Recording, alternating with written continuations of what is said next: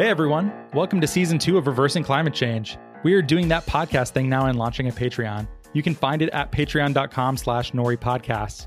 There are various tiers with different types of goodies available. Do you want to receive a special newsletter digest of what Nori Knots are reading that week? Be a part of a Nori book club. Get special access to Nori events. Go take a look at patreon.com slash Nori podcast for what we're offering. And in that spirit of being lean in that startup kind of way that, you know, we like to do, this list of goodies is subject to change, and we'd very much like your feedback. Is there something that you'd really like to see, but it isn't listed here? Honest feedback does a lot to help us shape what we offer to you. You can send an email to podcast at nori.com or fill out our podcast survey anonymously in our newsletter, which you can find at nori.com slash subscribe. And thank you so much for listening to another season of Reversing Climate Change.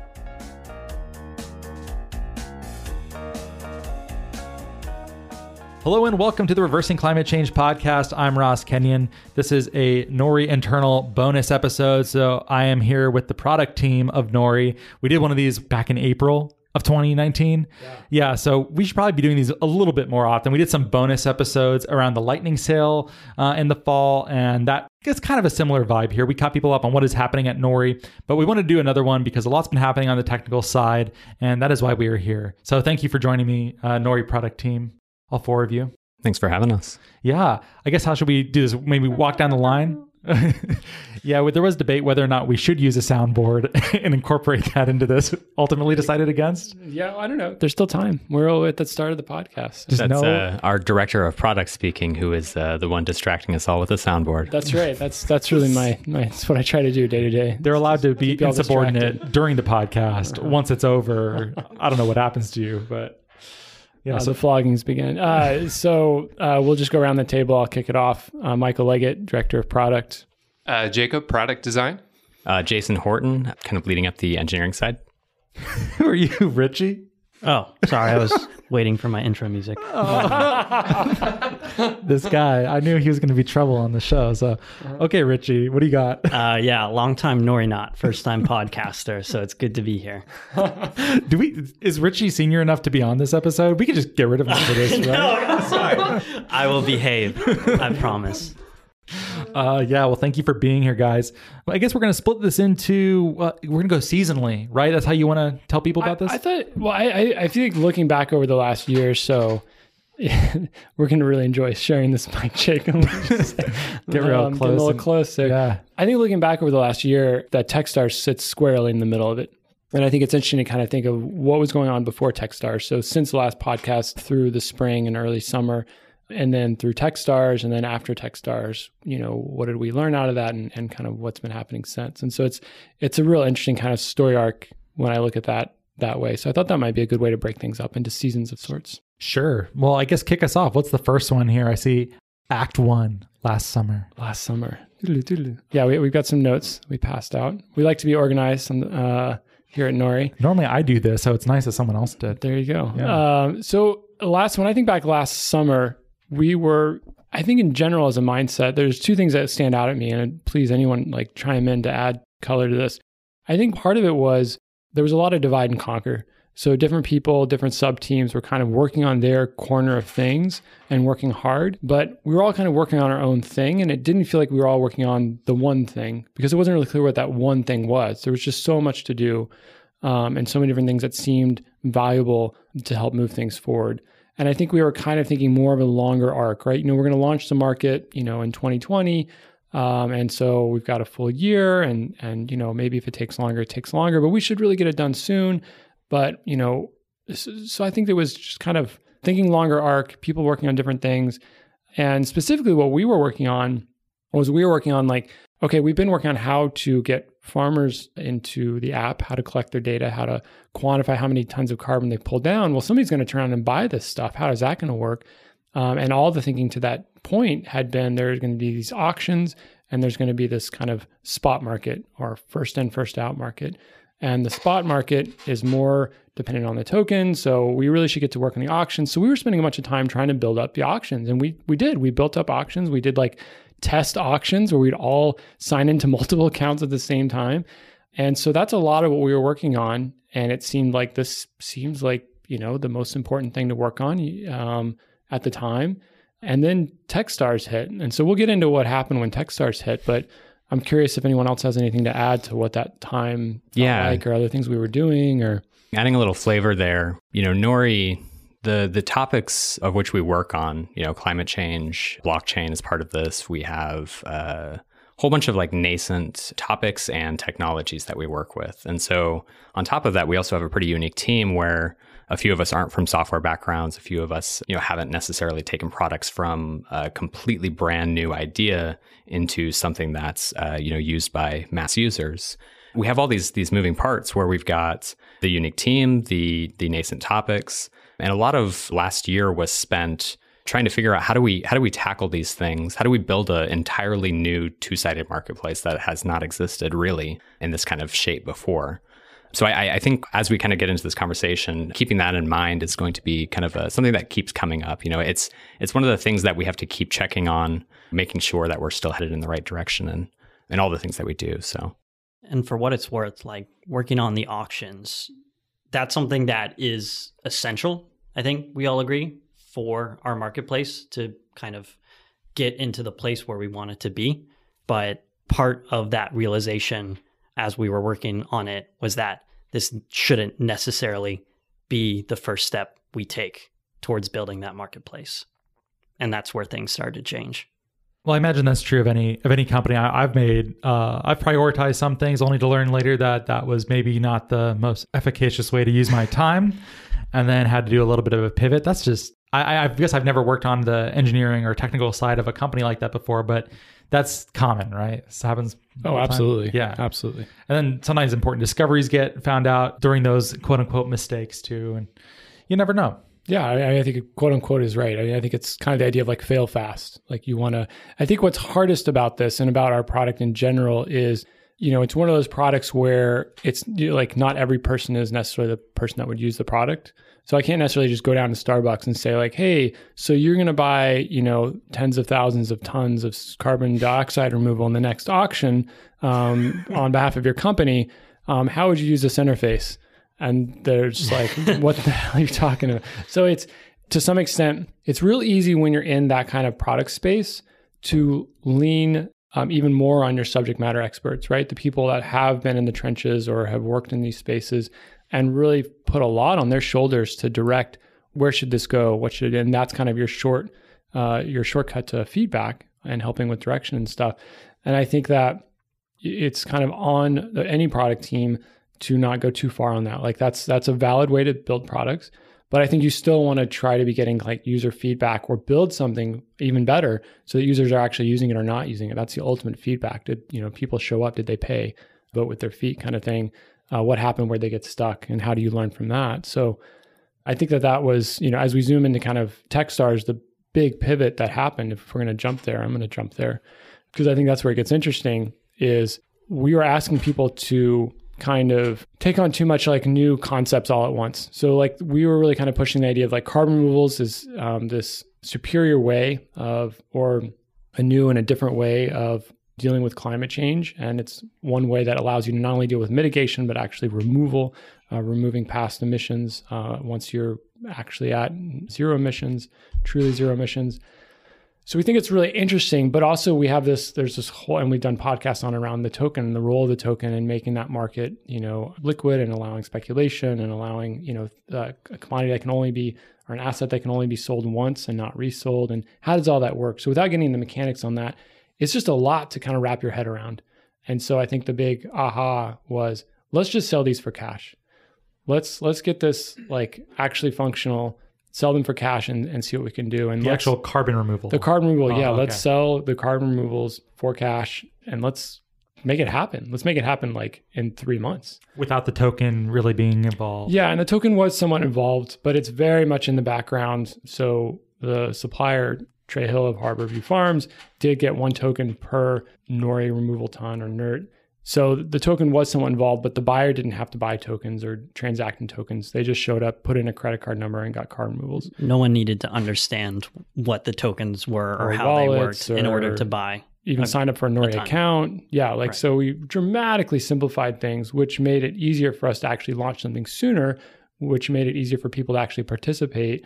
Like it just lowered the floor. And it also was a pivot to some extent to anybody who wants to buy, right? Like to consumers or to small businesses. It wasn't just like, hey, let's do these big deals with big companies that are come in and spend lots and lots of money. We still think that that's where a lot of the you know transactions or volume is going to happen but it also let us kind of open the door to anyone and get some traction and traction we got and a lot of learnings and it was a crazy you know few months felt like kind of running a marathon just trying to get that out the door and yeah But this is you're you're referring to the, the summer period. yeah so this is getting into like late summer early fall uh, so kind of august through october um, uh, time frame So that's uh, in the heart of the Techstars time. yeah that was techstars But you guys were So- kind of split. I guess Jason, you're in Phoenix all the time, anyways. But Yeah, in the the heart of the Techstars bit of of all the people in this room, I think I was you know one of the the people that was there most during the actual Techstars stint.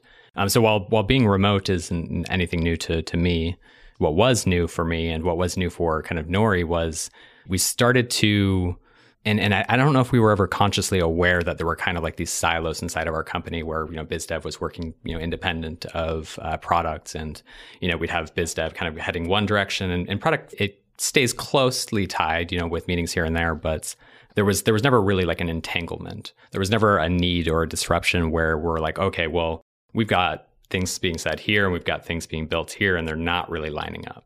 And so when we when we went to TechStars, and when um, you know the few of us that were out there uh, full time, it was me from the product team, and then we had pretty much everyone else who was out there was from the biz dev team. So this it was kind of like a brand new mashup of well, here's a whole bunch of things that that's going on that were not uh, obvious before, just just because of the nature of you know silos. So yeah, I think I think TechStars was a, phenomenal experience, and I, I think it really did put us in the right track by just kind of like shaking us up and saying, "Here, think about it this way," or "Here, here's a little bit of chaos, additional chaos to what you've already got." And I think that little bit more allowed us to get a little bit more focused, allowed us to think about product releases in a way that wasn't, you know, we- didn't think we needed to release something perfect, right? We need, we could release something as we're going and kind of get that more iterative type release, which was very important. And I think that external pressure was was critical, specifically because it was like we were again going back to the all the different topics being super complex subject matter. It was a good uh, disruption. There's definitely a lowering the bar on kind of quantity, not quality. Right. Like let's do less, still do it well, but let's do less so we can get something out sooner.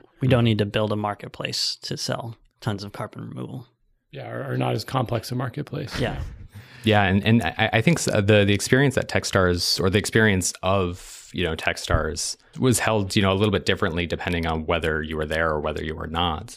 You know, I, I think we've done lots of retros on these topics, but I'd be curious how you all perceived what I was just describing from you know operating still in Seattle as that was going on.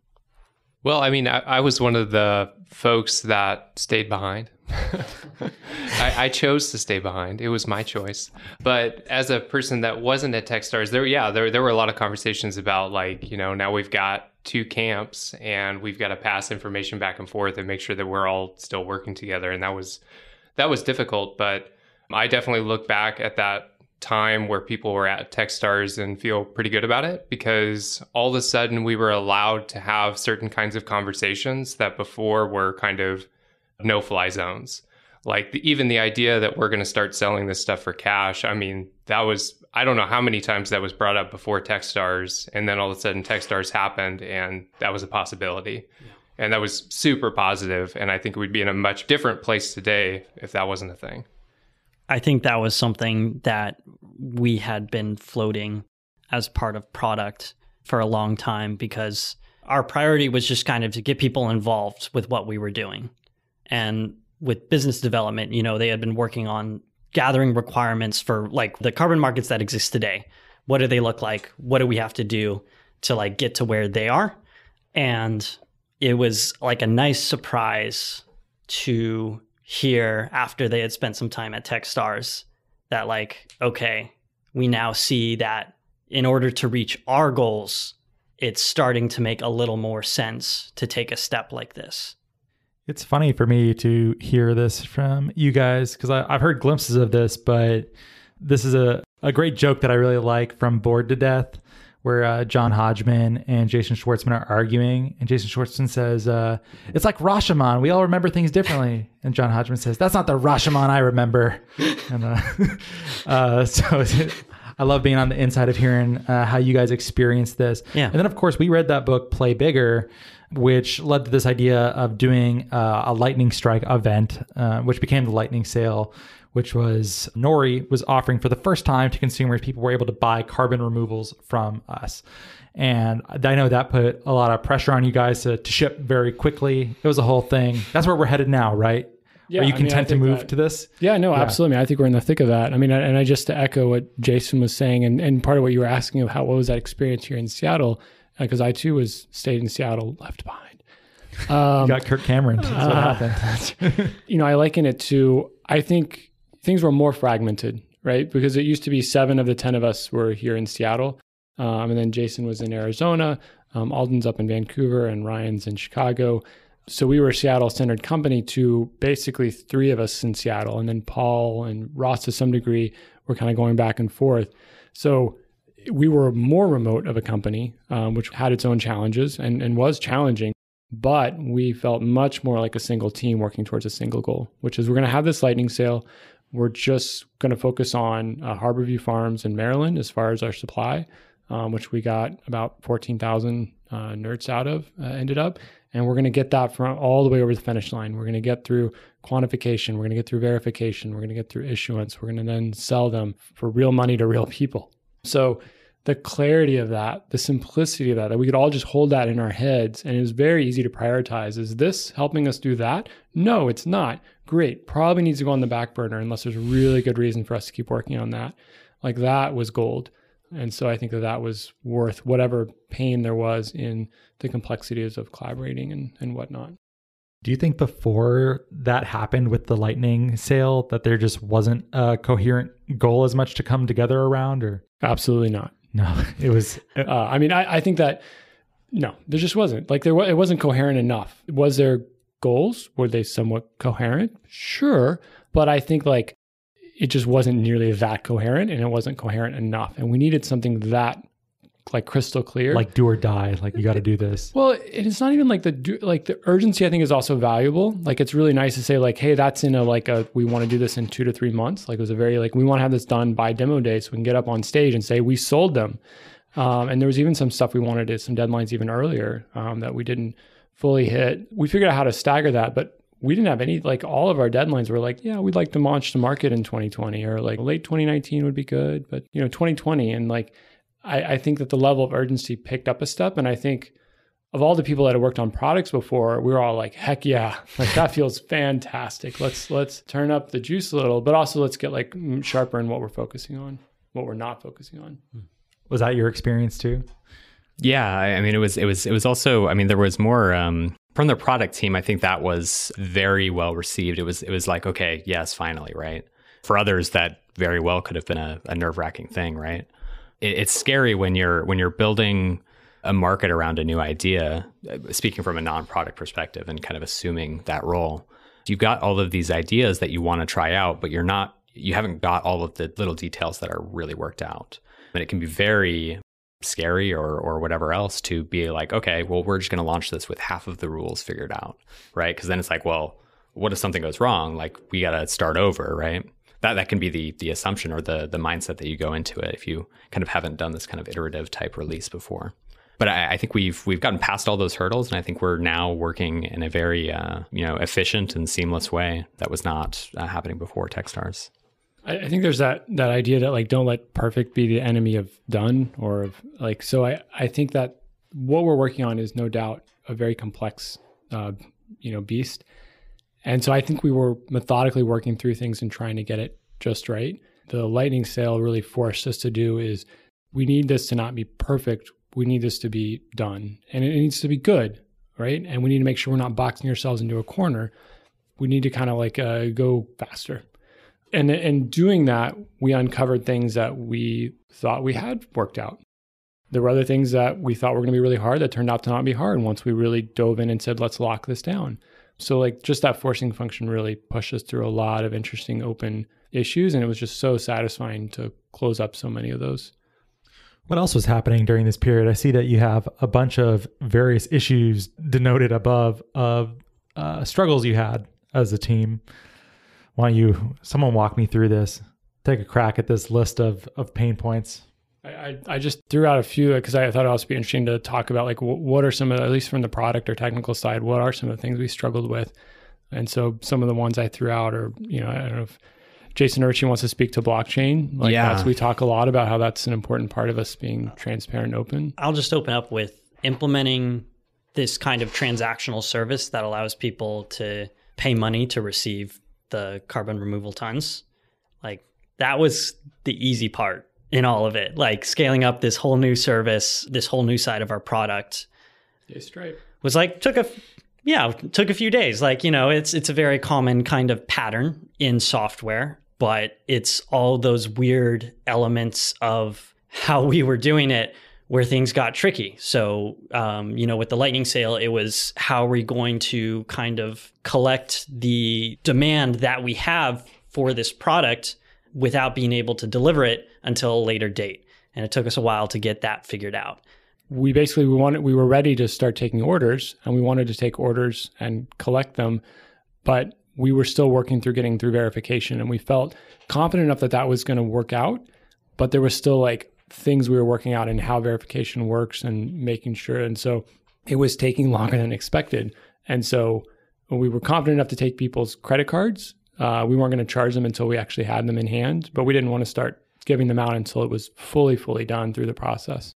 Yeah, I mean, I was just gonna say there's there's so many. It's it's kind of strange, you know, looking back and if you were to try to like expect, okay, which of these things is going to be the most difficult, or which of these things is going to take the longest or the shortest, sometimes it's very hard to really estimate those things in advance.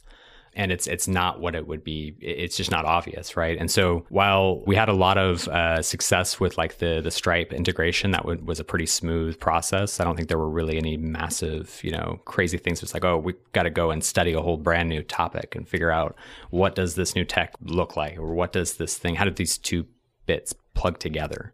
Where we've got, you know, for the two years or so running up until the Lightning sale, um, we had this whole idea of a fully blockchain marketplace, right? Like everything being tokenized and having all these different moving parts that are part of larger nascent like tech stacks. And so, so one of those is one of ours, or one of our kind of you know Achilles heel, if you will, is the blockchain.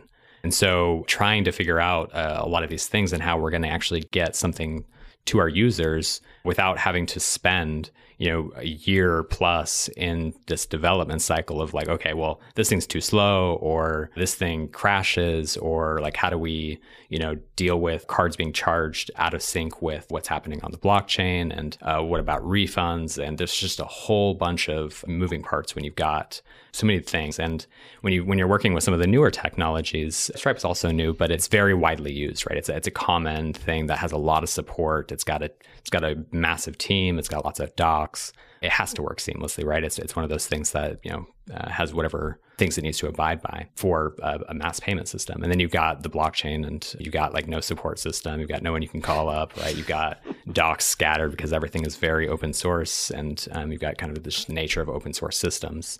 It's a fascinating thing but uh, again it goes back to, to what we were talking about earlier which is you know not needing to release the perfect thing first and so when we when we're dealing with all these things we're like okay what like minimum version of of this working on the blockchain or or this you know working for uh, cash payments or tokens or whatever it is can we achieve uh, to get it out to to the users? And I, I think we did find a good balance. I, you know it's certainly not perfect. I, I wish the listeners at home could see how frustrating it is to put this stuff on the blockchain. It is very much a nightmare uh, but it is what, what are some of the short like you talk about lack of documentation but like you said like a tra- card credit card transaction is near instant Mm-hmm. whereas a blockchain is not instant Yeah, I mean, th- think about like that. That's the the whole latency. I could go on on that one, but I think a more interesting one or a more um, one that might be a little more uh, easy to receive from uh, just our listeners would be like the fact that when you swipe a credit card, you're purchasing something, right? But it's it, that's not the end of the story. That's not the end of the road.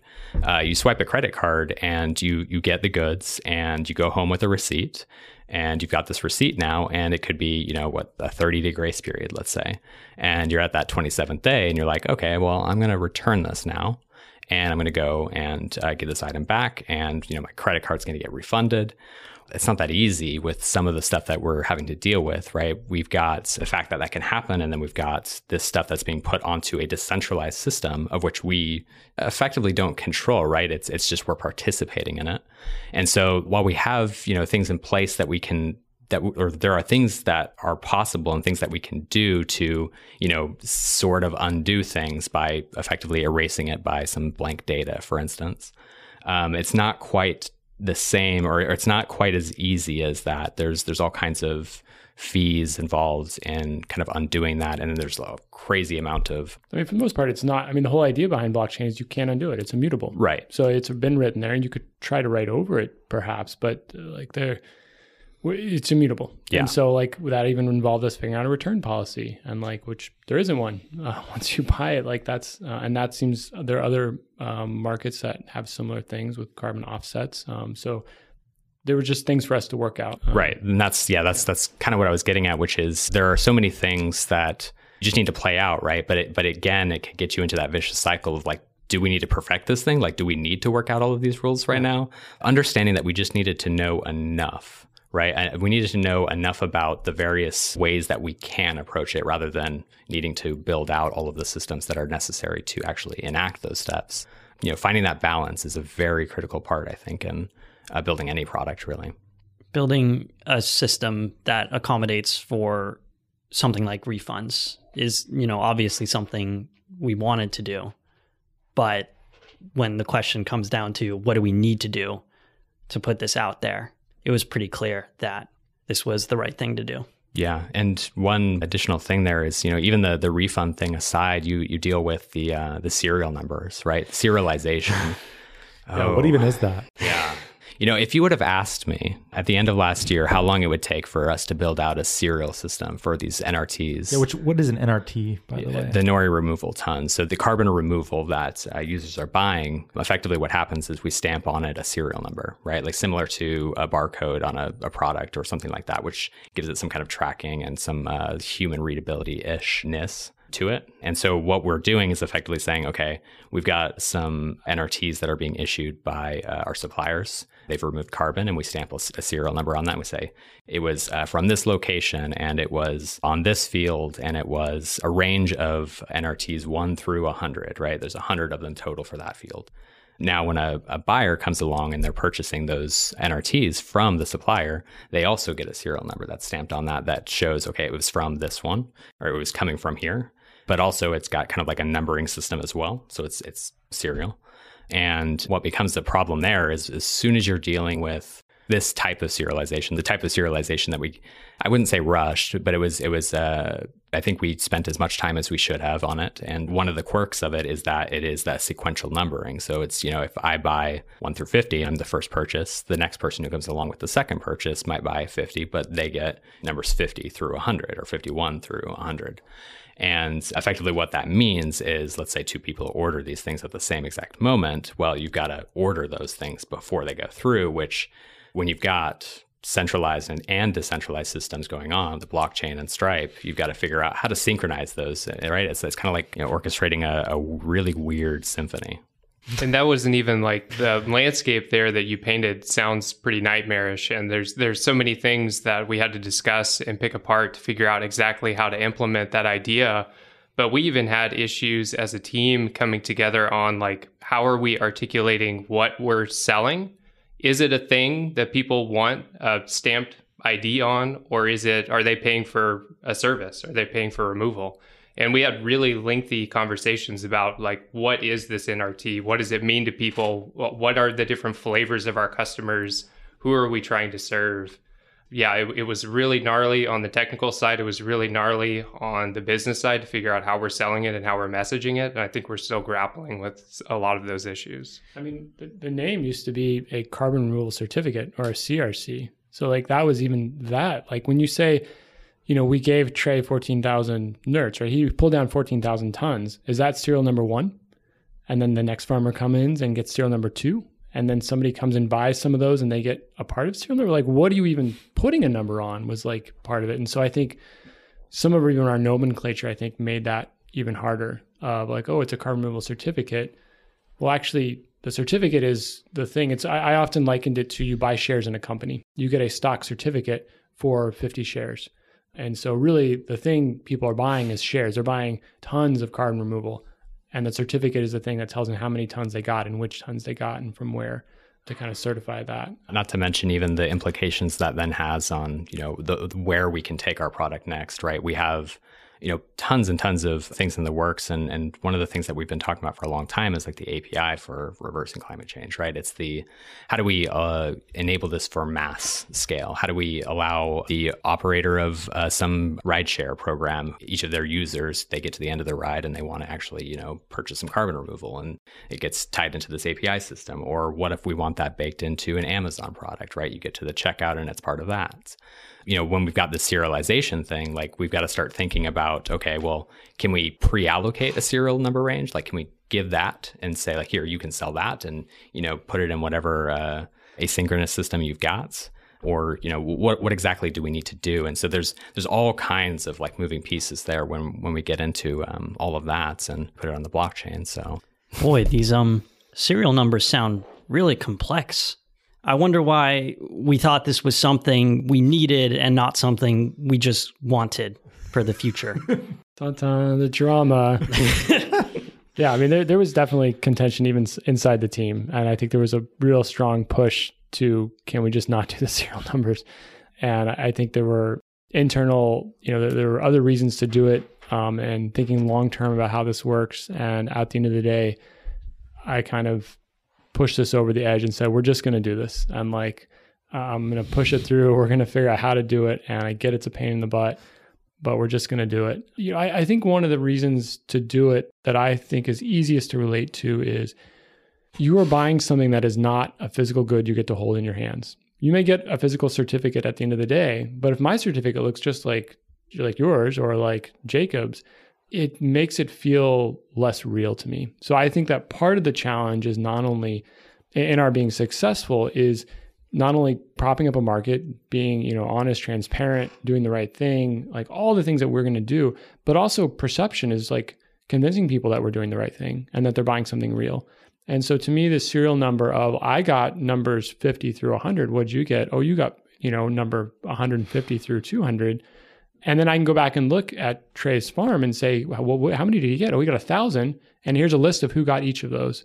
And nobody else has numbers 50 through 100.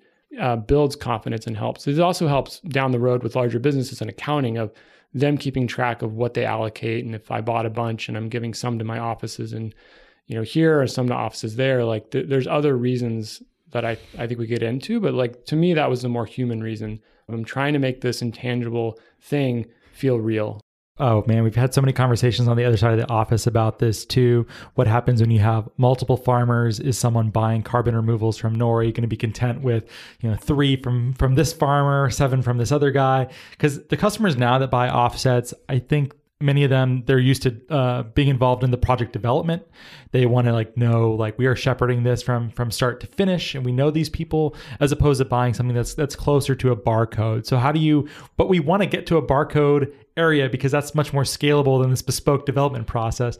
But then how do you compensate for that? How do you tell that story? And that's where you come in, right, Jacob? This is like a lot of what you do is presenting this information in a controlled, desirous kind of way. Yeah, well, I mean, it's it's definitely tough. Like uh, if people are used to coming in and shopping for a project, if you come to what we have right now for our, our registry, which is beyond bare bones, but if you find these these profile pages after you buy something, like you get the narrative after the fact you're not coming to our website and saying like, "Oh man, yeah, I really want to buy these nerts from this farmer Trey. He seems like a cool dude. Let, let me get nerts from him." Like that's just not that's just not how it works. So we have to try to kind of prop up the idea that our product is different from other people from a quality standpoint by making those kinds of comparisons before we actually get into the more interesting, more human story of like who is Trey and where does this stuff come from.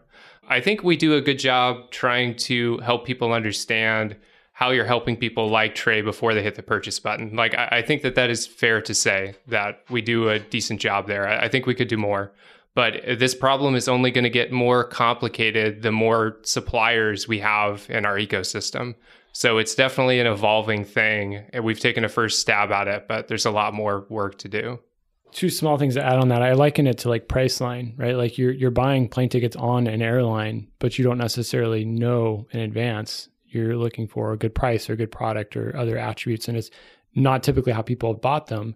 And I hope that we have more even more success with it. And we're not trying to say, oh, this is bargain basement. You're trying to get the cheapest price, and we're not going to tell you who it is. But it is just kind of back to like how this scales. When I go buy a tube of toothpaste, I'm not looking for was this the one that was made in Mexico or this was the one that was made in like, you know, South Mexico or this one that was made in like Texas or like I'm looking for, you know, is this Colgate or maybe a brand. So this is like nori carbon removal and you know, the exact story and narrative like like Jacob said comes after. I knew you were a Colgate guy. I knew it. I'm actually a Tom's guy. But they're not gonna. I'm not. I'm not surprised you could tell when you're having to get that close together.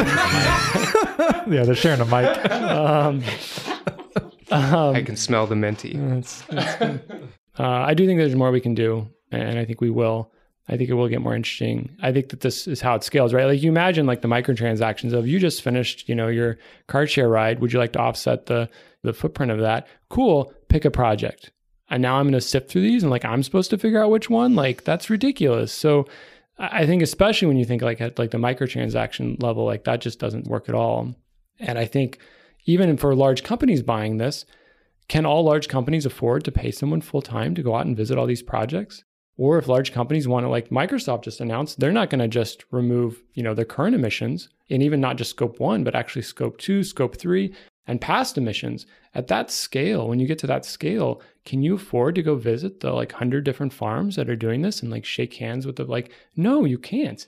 So at the scale to deal with climate change, that doesn't work anymore. So we're trying to skate to where the puck is going. And I know the other thing I was going to say is we still want to try to honor the desire to support, you know, local projects or support the people you know, or like, so I think in the auction, I, I think eventually we will have an auction and eventually we will let you say, I'd love to buy from this state or this county or this location. Like I have a preference. And if you can meet that preference, great. Uh, if you can't, that's okay. Or maybe even if you can't meet that preference, I don't want to buy. So, I mean, I think there's ways of letting people try to say, I have a preference of buying in this area, this region. I don't know if it gets down to like this specific supplier, you know, long term, but I, I think that we can still try to honor what people are like. There's good intentions behind that. And it's not to say we think they are foul or bad, but I think that they don't work with where we think we where we see this going. And so we're not trying to prioritize them. Yeah, mic has been dropped. Anything else in here? I assume that's supposed to be ACH and not AC. No, it's like ACK. Oh, oh, AC. Credit card fees. Credit card fees. Okay. I, I yeah, I don't know if there's anything to talk about that other than like we are a very low margin business. We take 10% additional fee to the buyer and three of that of the 10, so 30% of that goes to Stripe. So we love you, Stripe. You've been very easy to work with. And I, you know, and part of that's Visa and whoever like the credit cards, not all going to Stripe, but like also hack credit card fees. Um, so yeah, we're still trying to figure out what we're going to do about that because that's a big chunk out of a small, small pie. Yeah, indeed. All right. Well, why don't you take us to Act Three here? I guess this is the live sale, which is getting. We're in this phase now. Technically, still live sale is still ongoing, but this is the beginning of the live sale. That's the next big step you guys had. Yeah, I mean, I think that this sort of happened towards the end of Tech Techstars. Like the live sale to us, this is like internal semantics. On uh, we had a pre-sale and then we had a live sale. Pre-sale was, hey, we're trying to wrap like, and I say we are trying to wrap up verification, but really the verification was done by a third-party verifier, so we had very little to do with that other than setting the guidelines. So that was more of Trey and the verifier working through that and making sure all the owners signed on to the projects being registered. As that was playing out, we are taking these pre-orders for something that we were fairly confident we would have. Then we had it. Then we executed those pre-orders, and then we, you know, took a, a week or two to kind of finish revamping things so that as soon as you order, you get the certificate immediately, um, and Trey's, you know, amount gets docked immediately. So that we launched um, in December, like mid-December, like right before. yeah, break. the day before we left for break, if I remember correctly. Yeah. a little, little, uh, little cutting it. That's not typically Just in time. launch. Just in time. Just in time. Uh, um, well, I think there was like a lot of like us going back and executing the pre-sales and making sure everything was going to blockchain right and getting the serial numbers right. Like that was a lot of we are there's only so much QA you can do, but we're also like doing these very carefully and making sure everything is working correctly. our I's are dotted, our T's are crossed, etc. And then the, at the same time as we're ramping that up, I think especially you and I, Jacob, we're working a lot on kind of planning and doing retro on like, okay, we just did this whole thing. We can't just keep doing it this way, right? Like that is not going to scale.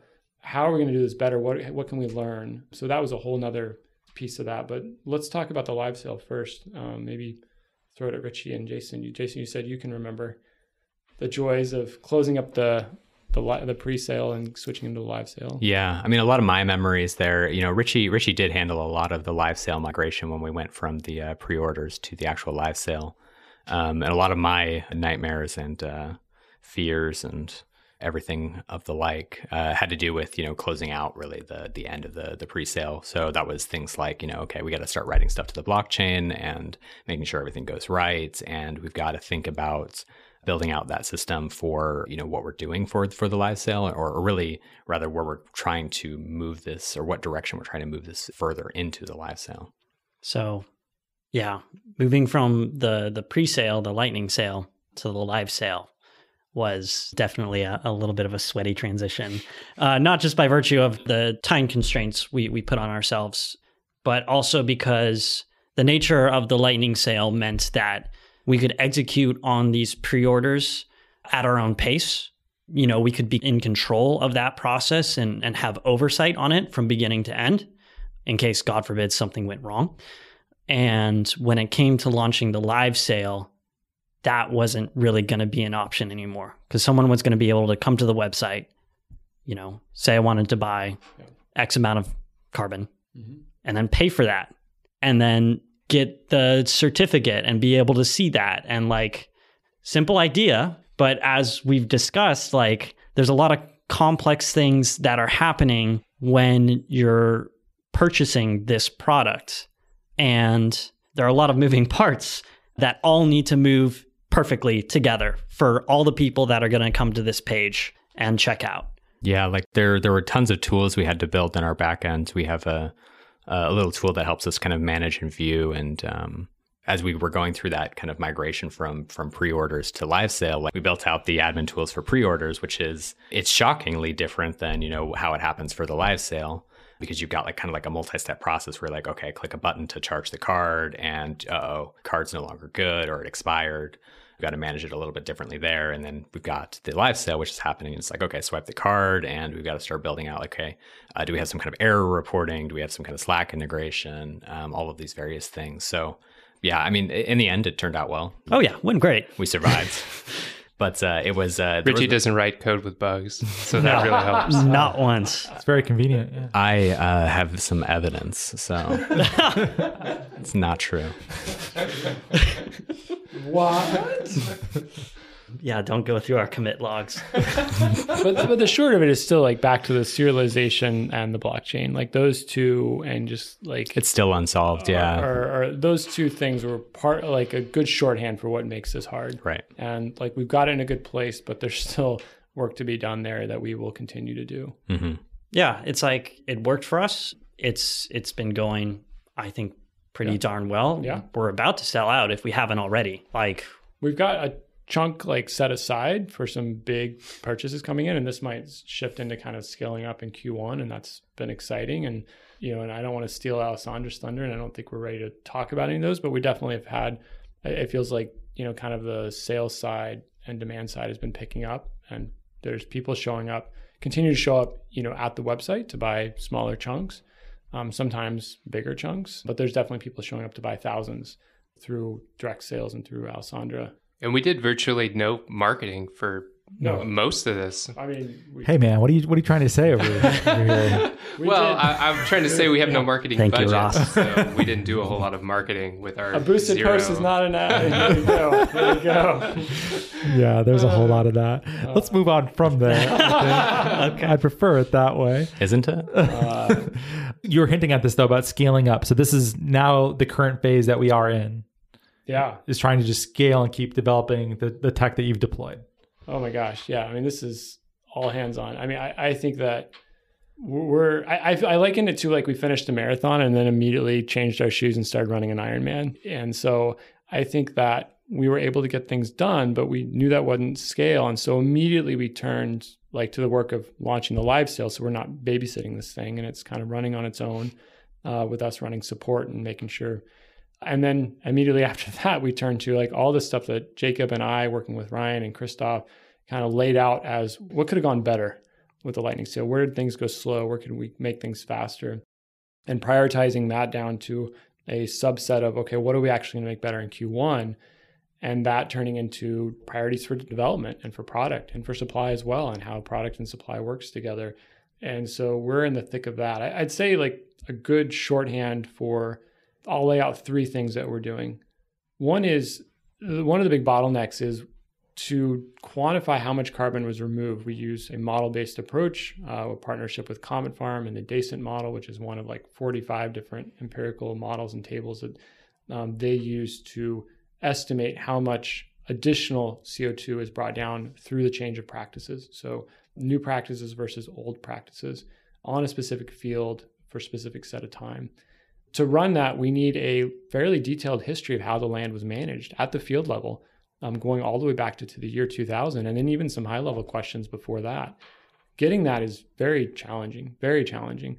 And we also need a projection of what do you think, how do you think you're going to manage it over the next 10 years? That's easier to get uh, and has less bearing on quantification because we aren't we aren't giving you uh, NERTs for what you might do in the future. We're doing we're giving you NERTs for what you have done in the past. So getting that full history, I think, is a big part of what we're doing to scale up. Is to how do we make that easier? The farmers step one is we've got great partners like Granular, where farmers are using that to manage their farm. And we work with them to import basically the history that they already have. So let's say I get five years or eight years of history out of something like Granular. That's great. That gets us me all the way back to 2012. What happened before then?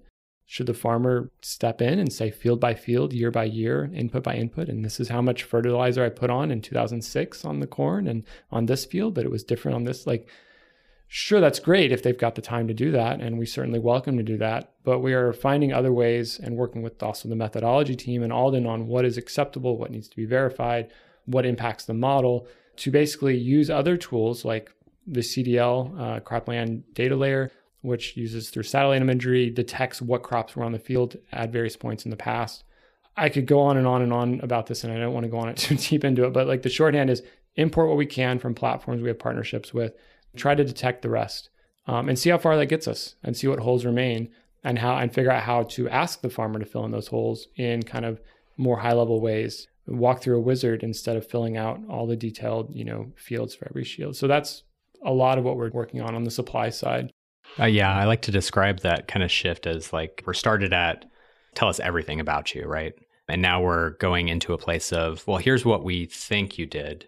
Tell us where we went wrong. Well, just log in with your Facebook account, and that'll tell us everything we need to know. um, whoa. Sorry. Coming from an ex Facebook. Uh... I, I think, Michael, you, you asked me this interesting question. It really stuck with me. I think you've asked me this more than once, but it, it was kind of like, Jacob, when you joined this company, did you realize how much you were going to need to learn about farming?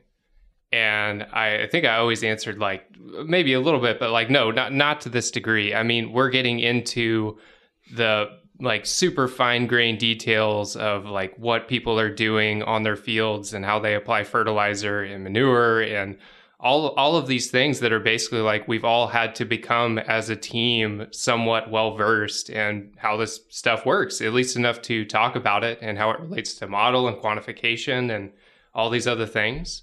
It's pretty wild stuff and i'm actually pretty impressed with a group of people that had no knowledge have ramped up on a lot of these things yeah, I mean, I, am from Indiana, so like I grew up next to a cornfield, but that doesn't mean I know like no. how any of that stuff works at all. Yeah. I just know how corn smells.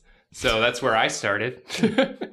yeah, I'm from Texas. I know what a cow looks like. Um, there you go. You're fully qualified to work at Nori. It sounds like. No, but you're right. Like, I mean, you have to understand the boundaries of what is possible and likely to support that in the product, right? Like we've we've been getting into perennials lately. Of like, yeah, I planted this in 2011, and then I didn't really remove it from the field until 2017, and I did harvest.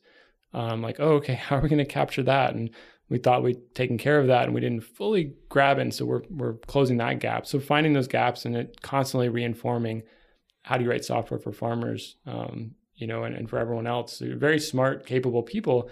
and we just don't have the expertise that they have. We don't have the knowledge base that they have. So, and then how do you bubble that up into this is why our product quality is is better than other things like the taking it from that super low level all the way up to this is what defines our product is an ever evolving story that we are constantly trying to figure out how to how to say it better I think uh, I'm going to pat myself on the back a little bit here. I think I, the podcast is good because I'm often programming content that I think is good and I would want to listen to. But how do you build a product for someone that you don't actually? Maybe they were your neighbors once upon a time growing up, but you are not a farmer. How does one even even do something like that? Smelling corn. Yeah, you smell corn, you smell cows. Boom, you're done. There's more to it. You talk to him. I mean, Michael does this more than anybody else on the team. I mean, these these calls go on for hours where we sit down and onboard farmers and say, "Hey, what what are you doing? Let's go through all the different things that are required for the model. When's when's the last time that you you made a, a shift of this kind in your practices? I mean, it's uh, we started with no script, and every time we talk to somebody, I feel like it gets a little bit better. But that is kind of the intersection of where what I would call our supply team meets our product team. So this is one of the other really great outcomes that came from Techstars is that that wall is now dissolved and we're working a lot more closely together than we ever have before, which is really great. It feels really good to to be where we are right now. It's like you're pretty well integrated with with Ryan and Christoph and and Aldyen, and you're coming together and finding ways of, of building out these designs in the software so that it actually makes sense from the user experience that you do not directly have. Is that broadly correct? Yeah, and I, I, think uh, one one of the misconceptions with how product works for people that aren't product people is you're going to come in and you're going to hit a home run, and that's just not how it works. Like you come in, you create something interesting so that the right people can use it. You can watch them use it and then learn from it. That's the much faster way to get to something quality than saying like, "Hey, we're we're not going to release this to people until it's 100% right." And that's definitely a shift in our thinking, not just as a product team, but as a company. Like even going back to the lightning sale, like that's we had very grand ideas. This, this is a company of visionaries, uh, and we have very big ideas about where we want things to go. I think it's very hard for us sometimes to take the first step because we're constantly looking at version 20, version 40 whatever you want to call it. Lately, we've been talking about a leveling system. I won't get into that. um, but yeah, I mean, it's just really like um, there, there's this really uh, a great quote. I don't know where it comes from, but every designer has heard it. Is if you release a product and you feel good about it, then you waited way too long to get it out there. like you're supposed to be embarrassed when you put this stuff in front of people and they start using it. Like that's that's how ideally it goes. But it's you know, like it's it can be painful. So we're working on it. What do we have to look forward to with the rest of the quarter? I feel like we're absolutely, you know, whereas we started this podcast and we started this, uh, you know, you go back a year and some change at like the forward contract auction, uh, which I think is an important piece, but not the piece that we should have been working on at that time. There's no doubt in my mind that we're we're working on the absolutely right things right now. So I'm really excited about that. I feel like we're working better, better together. And I'm just excited about looking forward to the fruit of of that. You know, working on the right things, working better together to scale up. You know, so I, I want to see more supply. I want to see more farmers, uh, and I want to see the rate at which, you know, how many people our OKRs, our, our goals for this quarter are around like certain rates of enrollment, certain rates of quantification, verification, and and those are pretty audacious. And so I'm excited about achieving those. And the net effect of that is a more healthy marketplace that continues to mature and grow and, and then allows us to come back and add things like auctions to allow even more people to work with us and be uh, you know part of this in other interesting ways as well as like apis or microtransactions another really interesting slice of this whole thing. And all of that works out of this thing continuing to mature and grow. We've learned a lot since last summer. Oh yeah. And this next quarter is breaking all of that new information down, all this great signal that we've received from launching our lightning sale and going and selling our product. Yeah, the the way I like to think of that, and Richie and I have talked a lot about this kind of metaphor of how we built uh, the engineering side of, or the product side, really of of what we're doing. We've got now a foundation, and we've got up the scaffolding, and now we're trying to you know remove and put back things in in place uh, that are better than they were before. Yeah. Now we get to execute on all those things that we learned. So I'm not sure what kind of person listens to an episode like this. I don't know if they're just a completist who wants to get through the entire every episode ever, or because different episode topics definitely Are you have telling different. me we just wasted our time, Ross? No, I am not. What I'm saying is this episode is more uh, highly niched than other episodes that are more for a general audience. So I imagine that there are more people listening now who may be in a relevant field to product and maybe on the job hunt. And I know. We're Um, coming for you, job seekers. yeah, we're we're still working on fundraising, and in the next coming months, hopefully that's that's done uh, for the foreseeable future. And we'll have enough funding to to really grow the product side of the team. What kinds of people are you looking for, both roles and personality traits, or how do they think? What kind of people would make up a future Nori product department? Make sure that they have strong opinions and like to talk. Oh yeah, Yeah, we, we don't we that no. Strong opinions, hold them loosely. Yeah, I think that's I often like to say that. I, I I, think this. I I frequently have strong opinions and I try to hold them loosely.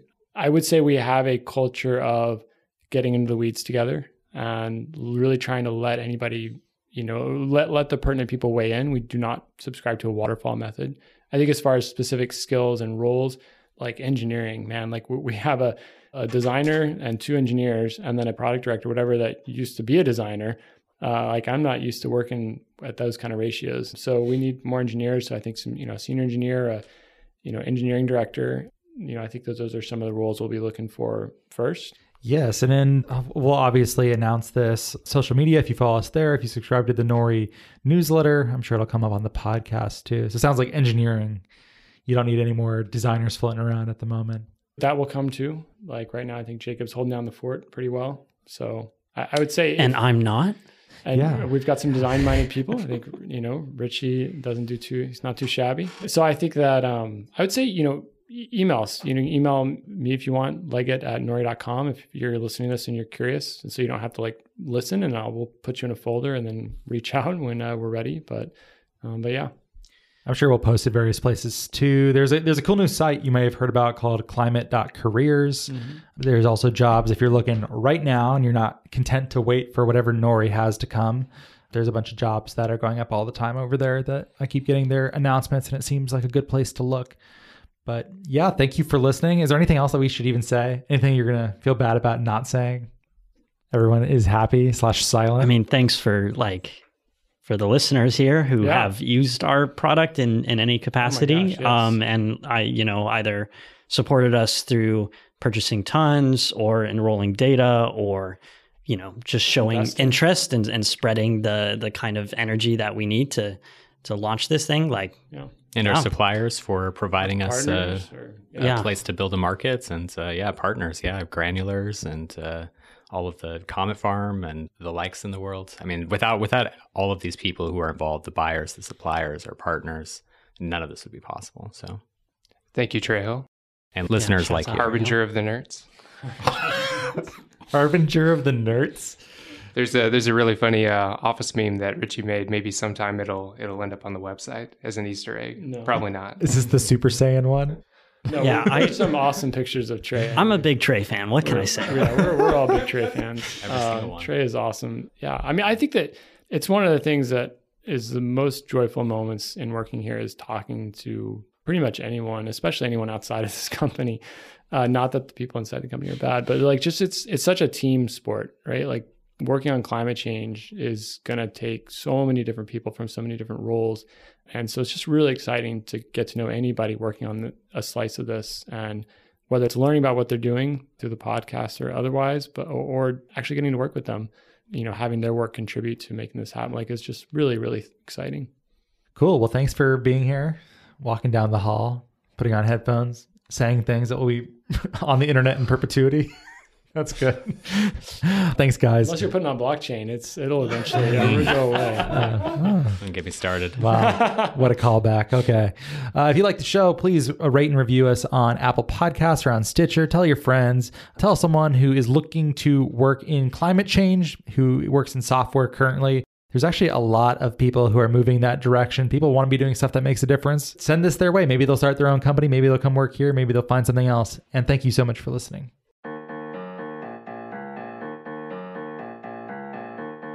Well, thank you so much for listening. If you like the show, please rate and review it in Apple Podcasts and or Stitcher. It really helps us a lot to get this content to a wider audience. If you think what we're doing is useful, interesting, fun, hopefully all three, we'd certainly appreciate your rating and review. You can keep up with Nori at nori.com, where there is a newsletter. That's nori.com slash subscribe. There's podcasts, there's a whole bunch else. Or you can send us an email at podcast at nori.com. We are also now on Patreon at patreon.com slash nori podcasts if you'd like more content, engagement, and community. And thank you so much for your support.